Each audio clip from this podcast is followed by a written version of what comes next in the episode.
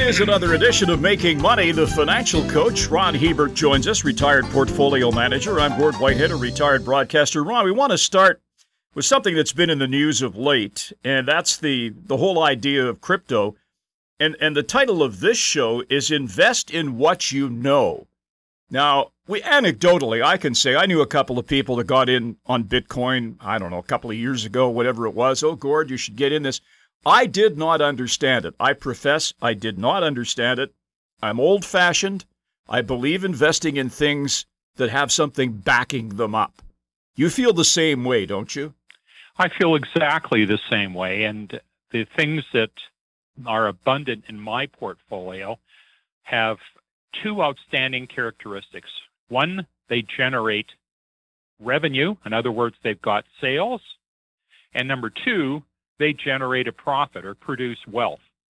And, you know, if you're investing, that is the whole key principle behind the process is to invest in wealth generation or wealth generating vehicles, whether it's bonds or stocks or real estate or whatever it is. It's things that will increase in value over time well, there'd be those mechanism. that would argue cryptocurrencies have done that, right? They they have gone up in value. There's no debating that. Well, they've taken a pretty big crash of late too. Yeah, and and, and I don't dismiss the the premise that when you've got something that uh, eventually went to sixty nine thousand, that you'd increased your wealth, but there is nothing behind that. There's no sales other than you know it's a trading currency, and uh, there is uh, really no revenue behind it. And you know, occasionally you'll find things where there's no sales or no revenue. I mean, you'll find um, pieces of art, collector coins, that because of their rarity, go up in value. Uh, you know, tenfold, twentyfold, a hundredfold. But for the conservative investor, the investor that really wants to have the odds on their side when they're making a trade. In other words, you know, you want the chances of success at 7 out of 10, 8 out of 10, 9 out of 10, 10 out of 10. If that is your premise to investing, and I think that most of the listeners that have followed us for for all these years know that that is the tried and true low risk way to produce wealth is to find things that grow that wealth through increased sales and increased profits and keep regenerating that money back into the business and growing and growing. And over time, um, you have an asset that's worth far more than you really put in. So, you know, we on this show like to make high probability bets. And wealth generation machines are those that increase their sales and increase their profits over time. And you know, there's other ways that you can you can make money. If you, I mean, if you were early enough and you could get in on a Banksy or a Rembrandt or or uh, a baseball card, a Babe Ruth baseball card, well, congratulations and good for you. But for most people, that is a real outlier. For most people, the the most dependable way of producing wealth is just finding companies that can generate it. And whether you buy their bonds or their stock or you buy real estate that you can rent and uh, you're generating positive cash flow month after month after month, that is the low risk way of getting to a large bank account. And that's the stuff we tend to focus on here. Well, and a final note, there's just been so much fraud involved in the whole thing. There have been uh, a lot of people lost a lot of money. Uh, I'm not sure that they ever even knew where it was to begin with, but uh, let's leave that there. Let's talk about investing in things that you know. So, one of the biggest mistakes you could make is being teased by a stock and thinking, well, I should get on that, but you don't really understand what the stock is about or the sector is about, correct? If you don't understand the dry economic drivers behind the sector, you're not going to know the signs that tell you to get out it, or to get it, in. Yeah, there's a rough times ahead or there's good times ahead. If you don't understand the sector, how do you know when to buy and when to sell? So it's really important if, if you are in a conundrum where you don't know, A, either stay away or B, you know, buy a fund or something that specializes in that sector where you've got an expert who's able to keep their eye on things for you, or C, just ignore it. Or if you can, find, uh, if you've got someone who's an expert in the sector, I mean, let's say you know someone who's a, a biochemist and uh, they're buying a particular biotechnology stock because they've done the research on it. And they say, wow, this is really, really amazing. And you can get their certitude that they'll keep in touch with you. So they're just not going to tell you to get in, but we're not to get out. So you've got an experienced set of eyes watching it for you. Yeah, then, then maybe buy some. But for the most part, generally you'll find that you make the most money over time just staying in the circle of confidence, like Warren Buffett says. I only buy the things I understand.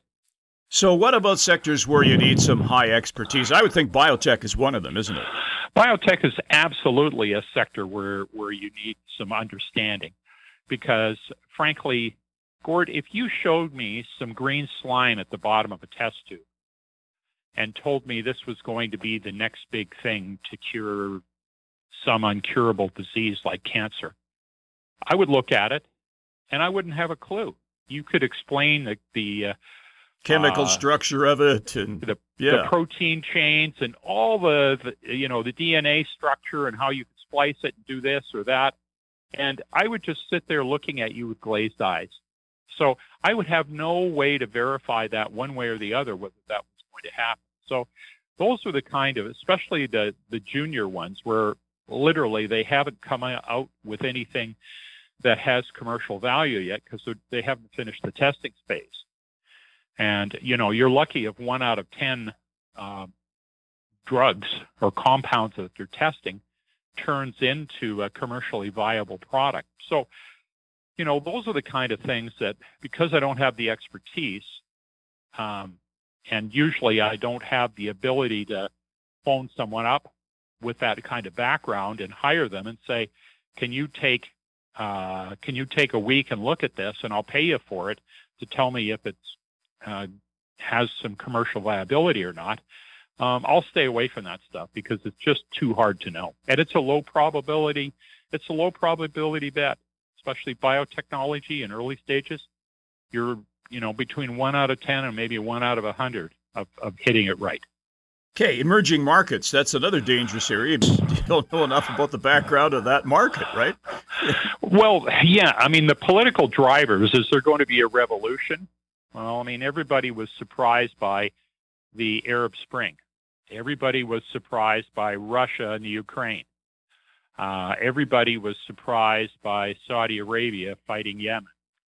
Um, the know, list the goes list, on and on. Yeah. Oh, the list goes on and on. And, uh, you know, places that don't have democracies are very difficult to invest in because the political situation in these countries is literally like rolling a dice. So, um, one rule of thumb is if it's a dictatorship, I tend to steer clear. I mean, I made a few mistakes in recently investing in China that I deeply regret. I forgot that these people are communists. Well, that's true. Yeah, and it, they're making up the rules as they go along, right? They can make the rules any way they choose And especially now with Xi, who has decided to stay in for a third term, and maybe for uh, life. And I think that's probably going to be for life. And yeah. and he's proven the last two or three years that he's very anti-market, anti-wealth. You know, you look at their stock market; it hit a high of six thousand. Their Shanghai market back in 2006, and roughly it's trading about half of that today. So literally we're talking 16 almost 17 years later gord. And the the, the market's down by half uh, the last literally and these are the last 15 years that uh, or or for a good chunk of that Xi was the uh, the man in charge.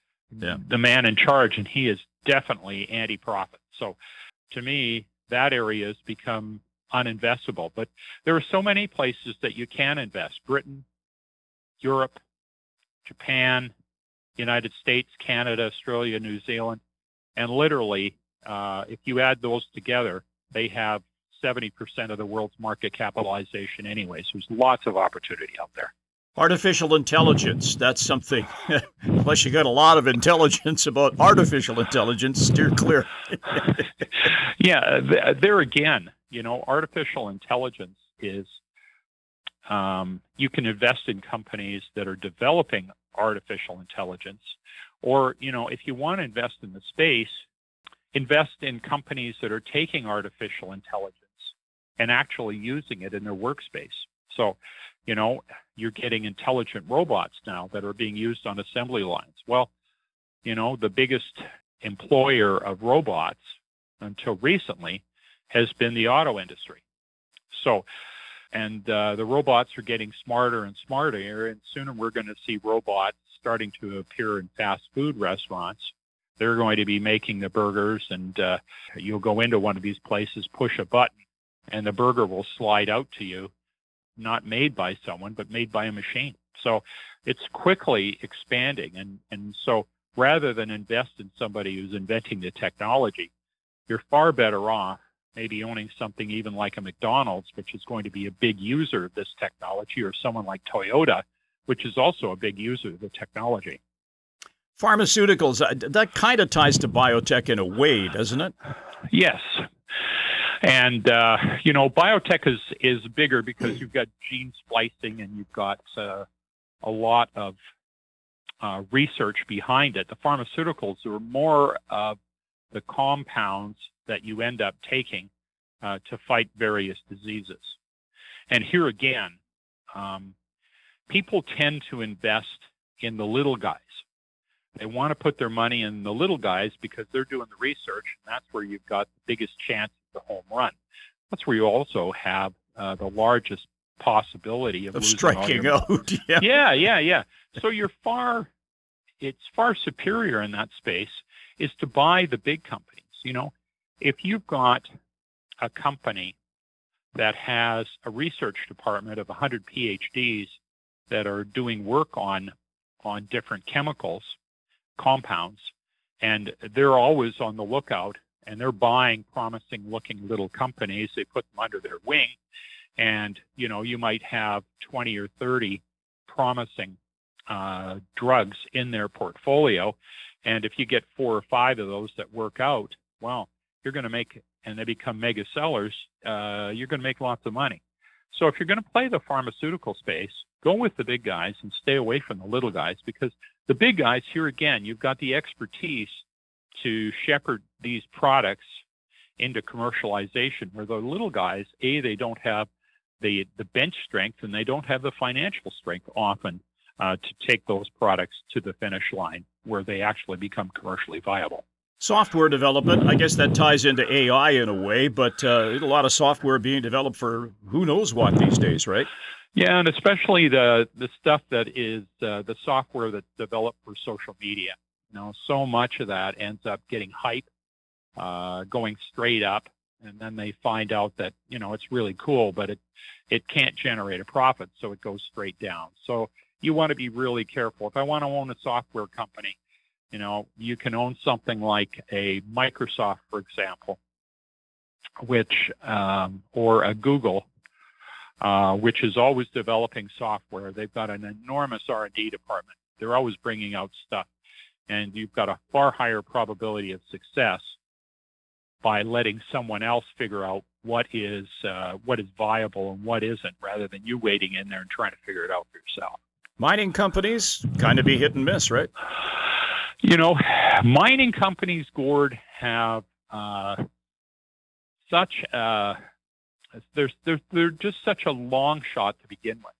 You know, when someone files a stake in the ground, I had a geophysicist, uh, uh, uh, geophysicist uh, who had a mining uh, company where they did assays and they had geologists working for them. And he told me, he showed me a file, and, and there was over 2,000 manila file folders in this big file he had.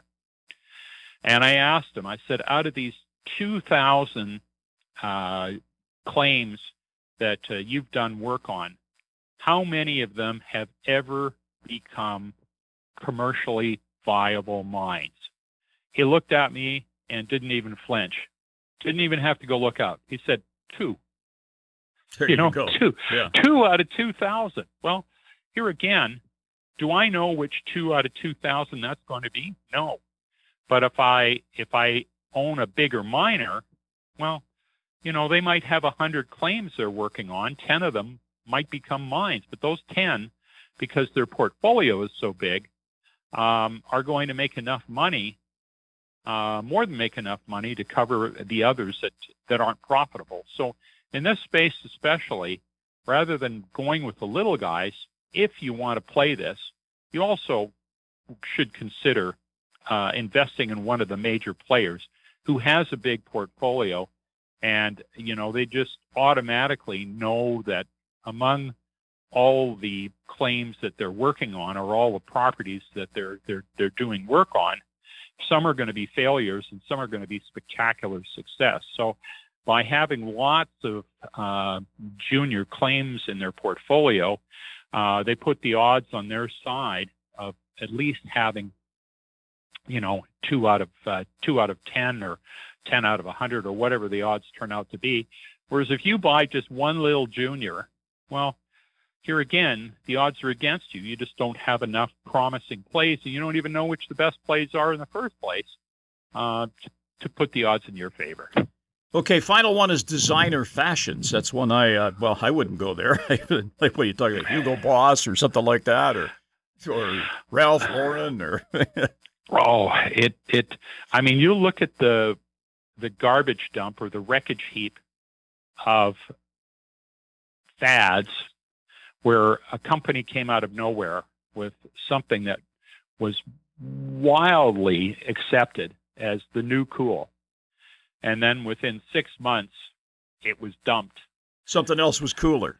and something else was way cooler. Yeah. I mean, there are some people that seem to be able to, uh, you know, appear at the front end of the, the, the fashion world all the time, like the Kardashians or, but, you know, they're very, very few and far between. Most of us wouldn't have a clue if something has staying power or, or something is going, is just trendy or something that, uh, you know, you saw once and it never even left the launching pad. So, uh, designer, uh, fashion is just something that I, I I just routinely stay away from because I have no clue uh, what the longevity of this stuff is.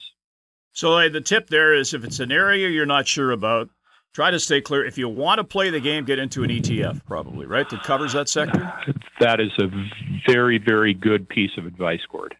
Okay, let's quickly go over some where you don't need as much expertise. Our favorite, right to start the list, railroads. Railroads are very simple. Uh, there's in Canada, there's two. You don't have a lot of choice, so they're a monopoly. And there's many goods that, frankly, you can't ship economically any other way. Grain, most commodities, especially uh, minerals, copper. You know, you just because this stuff is heavy, iron ore, it ships by rail. It's the only way you can get it around. So railroads are far more efficient than hauling by truck. There's a lot of advantages. They're a monopoly. So they are a very, very good company, and most people can understand how a railroad works. So very, very simple to understand. Okay, the next one, something we all have in common. We all check out of the Hotel California eventually. Uh, funeral homes. Now, well, funeral homes, here again, you really have two options. You get buried or you get cremated. And it, it used to be a lot of fear in the industry that cremation was going to take away all the profitability. But um, essentially, they've loaded it up. You still generally, with somebody gets cremated, um, you have a service at the funeral home. Often there's food served, there's flowers, there's all the other things. There's ads in the paper, all these things that are extra services that the funeral home charges and adds and layers onto the the the cost. So uh, it's turned out to be quite profitable for them. And, and you know, uh, I hate to be negative, that you know COVID nineteen has proved to be a real boon for the funeral business as well. So it's not a hard business to understand. Okay, uh, the next one, and we've touched on this uh, distillers and brewers and winemakers, they're all under the same umbrella. The beverage industry, basically, uh, the, I guess the alcoholic beverage industry. So, yeah, and, and, and here again, Gord, most people, you know, they might change preferences. Like uh, young people used to drink a lot more beer. Now they're, they're, they're drinking you know, the spritzers and seltzers and, uh, and whatnot. Yeah. Yeah, seltzers, but they're still drinking. I mean, and the companies that made the beer or, or make the wine or make the hard alcohol, uh, essentially they have a full deck of products that they offer. And frankly, if if trends change, so people are drinking different things, they just produce different stuff. I know some of the um, companies that that I've had in my own portfolio for decades, like Diageo, the big British spirits um, maker. You know, they're they've gone up four or five times in value. You know, nothing spectacular, just steady Eddie, and you understand how the, you know, you could. Gord, I know you could set up a still in your backyard and make most of this stuff. It might not taste quite as good, but you could make the yeah. Wear my floppy hat and, you know, bring that corn and the copper tubing in. Yeah, okay. Uh, so, in and I guess maybe uh, as a corollary to this, we should put beverage companies in there, like soft drink companies, right? Or people that make sparkling water or whatever. In in the beverage industry, there's a number of smaller players like Red Bull and, and so on, but uh, Monster Beverage. But the big guys uh, have an enormous chunk of the market. And to see how big a piece of the market they have, just go into a grocery store and look at either Pepsi or Coca-Cola products and see how much shelf space they demand they command versus everyone else. It's amazing. So if you want to buy something, generally 80% of what you're going to be looking at is is from two companies. And if you're a little company trying to get shelf space in a major retailer, good luck very, very hard. Still remember that old beer commercial from years ago. Stay thirsty, my friends. You know, there yes. you go. Stay thirsty. we like utilities too, Ron. This is one that I mean we all understand. We turn on the light switch, the furnace comes on, whatever the case may be. We turn the tap on and water comes out, right? Yeah, and on top of that, Gord, they're regulated. So yeah. uh, you know, the utility board generally uh, gives them uh, parameters of, of how much profitability they're allowed to make providing the service. So not only is it essential, but you know they're they're given uh, a wide enough runway so that they can produce a, a consistent profit. Which I mean, what more could you want in a stock? Pipelines, you've been a big fan of those for a long time because they're already in the ground. Yeah, and and most pipelines are are take or pay. In other words, there's a contract that you sign with the company saying that you've got to uh, take so much product or deliver so much product, depending on which end of the pipeline you're on, and that if you don't, you pay for the space anyways. So they're very, very consistent. And of course, the last couple of years, it's been very, very difficult uh, to increase uh, pipeline capacity uh, that we have in North America. And as a result, with no new space coming on, the, the space available is, you know, pretty much 100% booked virtually everywhere. And so the less competition you have, uh, the more stable your pricing can be, and you're not going to have gouging pricing, which takes all the profitability out of it. So, because of uh, the environmental movement, uh, pipeline space has gone to a premium. Okay, this next one is uh, is really something. Freight shippers, uh, an example like FedEx. If you've ever flown into Memphis, and you get a look at that monster, all these planes with the FedEx logo on it, you get, some, or if you watch Castaway with Tom Hanks, you get some idea of the scope of that company. But there are others too, right? Yeah, there's UPS, there's Cargojet, and uh, frankly, even a lot of the airlines now uh, during COVID. Uh, they just unbolted the seats from their planes, took them out, and uh, started flying cargo uh, to keep their fleet in the air. So, uh, as we move more and more to e-commerce, things are on the consumer side people not only want the convenience of shopping online, but they want the convenience of, of you know, they don't want three months to delivery by uh, shipping on usually land by truck or by rail, which can take often weeks. They want they buy stuff, they want it right away. So demand for places like UPS and FedEx, CargoJet uh, has increased dramatically, and you understand the business. We like banks. You know, banks, water utilities, insurance companies. They're all businesses that we are, are things that we use all the time. And, you know, water utilities, you understand, you turn on the tap, you've got to clean the stuff before you get it. And then the, the, the stuff that goes down the drain, the dirty stuff has to get cleaned again before it's put back in the system. And that's, uh, and that's what they do. I mean, banks, uh, we need banking services for mortgages, for everything else. Insurance companies, you know, there's three big ones in life insurance companies in Canada, and uh, they're virtually monopolies. We all need insurance, uh, life insurance, car insurance, health insurance, and uh, property insurance. You know, so there's there's there these businesses just aren't going away, Gord. Fast food is it still as strong as it has been in the past? Seems well, to think, be. Yeah, well, it, I think fast food is actually picking up because with inflation, you've just got more and more people that can't afford.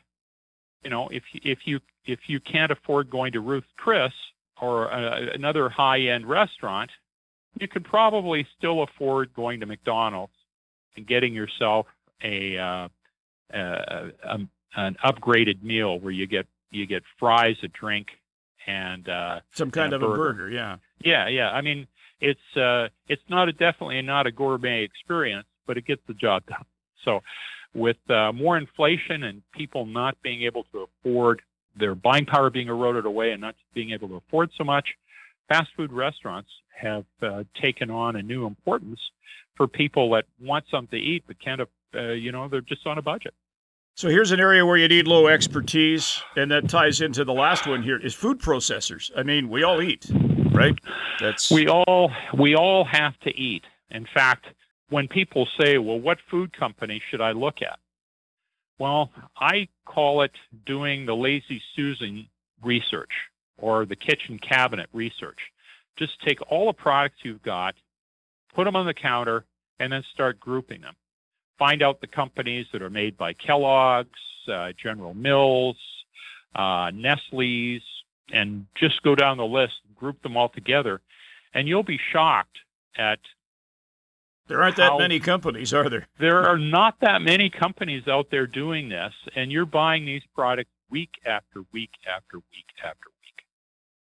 so there you go. Not a lot of expertise involved there. Know your limits, know what you can understand and what you don't understand, and try to avoid the latter. Is that the simple lesson here? The, you put it very eloquently, Gord. All right, my friend, we're back again next week. We're going to take a look at uh, it's your favorite show of the year, I think, before we take the Christmas break. Uh, all the best books to maybe lay your hands on for investment advice, right?